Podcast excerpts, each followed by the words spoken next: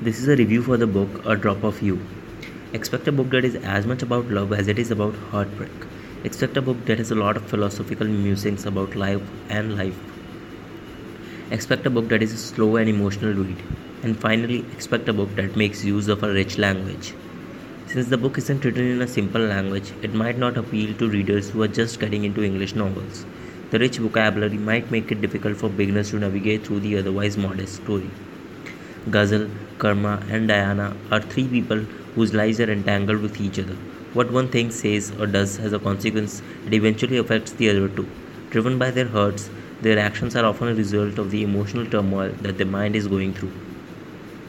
How life throws them together in a complicated love story and how they fare at the end of it is what makes up the story of the book. I have mixed feelings when it comes to the writing style of the author.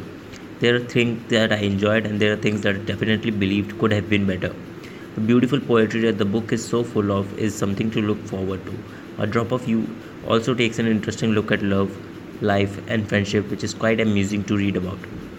Love is poetic and love is melodious. Well, melodious poetry is what the author serves with panache to the reader of A Drop of You.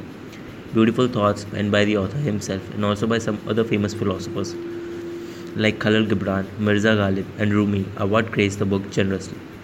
A Drop of You is a book that relies too much on musings, ruminations, and philosophy. A mild dose of a thing or two about love and life is always welcome in a romantic novel, but when it is served in overwhelming doses and that too without moving the story forward, it unnecessarily slows down the pace of the book and makes the reading experience a tad boring.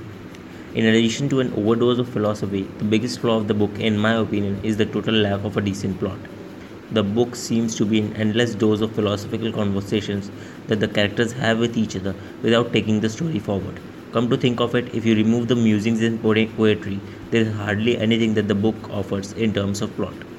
Ghazal, Diana, and Karma are characters who make the book what it is. It won't be wrong to say that they are lifeline of the book.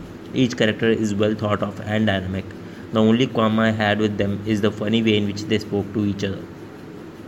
One look at the conversation, conversations and you would start wondering which era do the characters belong to. People just don't speak like that anymore. The conversations were highly philosophical and unbelievably impractical.